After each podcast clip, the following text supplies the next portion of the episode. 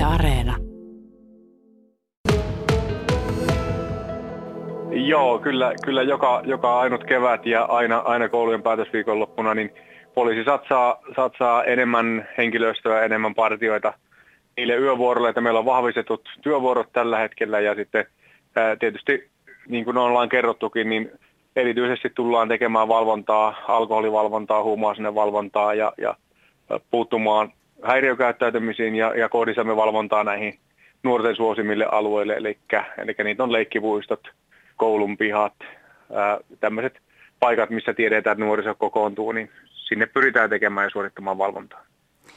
No viime vuonna kävi sillä tavalla, että poliisikin sai osakseen erilaista häiriköintiä.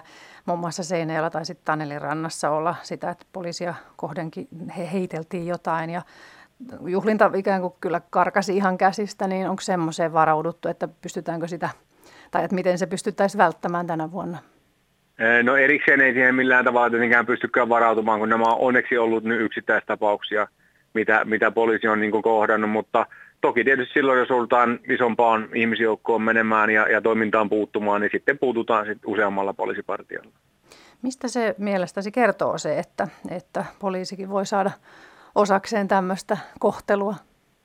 No tietysti tavalla tai toisella niin varmaan myös niin kuin poliisin kunnioitus nuorten silmässä on jollakin tavalla laskenut, eikä, eikä niin kuin se olla enää semmoinen auktor, auktoriteetti, kun ollaan jossakin vaiheessa aiemmin oltu. Ja tietysti siinä on sitä nuoruuden, nuoruutta ja sitä, että monesti, monesti tosiaan joukossa se myös tiivistyy, niin kuin vanha sanonta on, niin, niin sitten siinä yhteydessä, kun ollaan, ollaan päihtyneitä ja ollaan suuressa joukossa, niin sitten se saadaan tämmöisiä erilaisia päähänpistoja ja sitten tämä joukolla, joukolla saatetaan sitten käyttäytyä tuolla tavalla sopimattomasti, että poliisilla on kyllä tuohon, tuolle osalta niin kuin nollatoleranssi, että sitten tarpeen vaatiessa, jos, jos näitä tämmöisiä lieveilmiöitä siinä valvonnan yhteydessä tavataan, niin sitten tarvittaessa kyllä väkijoukko hajotetaan ja, ja porukka sitten määrätään, määrätään sieltä poistumaan. Että toivotaan, että nyt kuitenkin niin pidetään järki päässä ja juhlitaan rauhassa ja ei tämmöisiin ylilyönteihin olisi tänä, tänä keväänä sitten tarvetta. Hmm.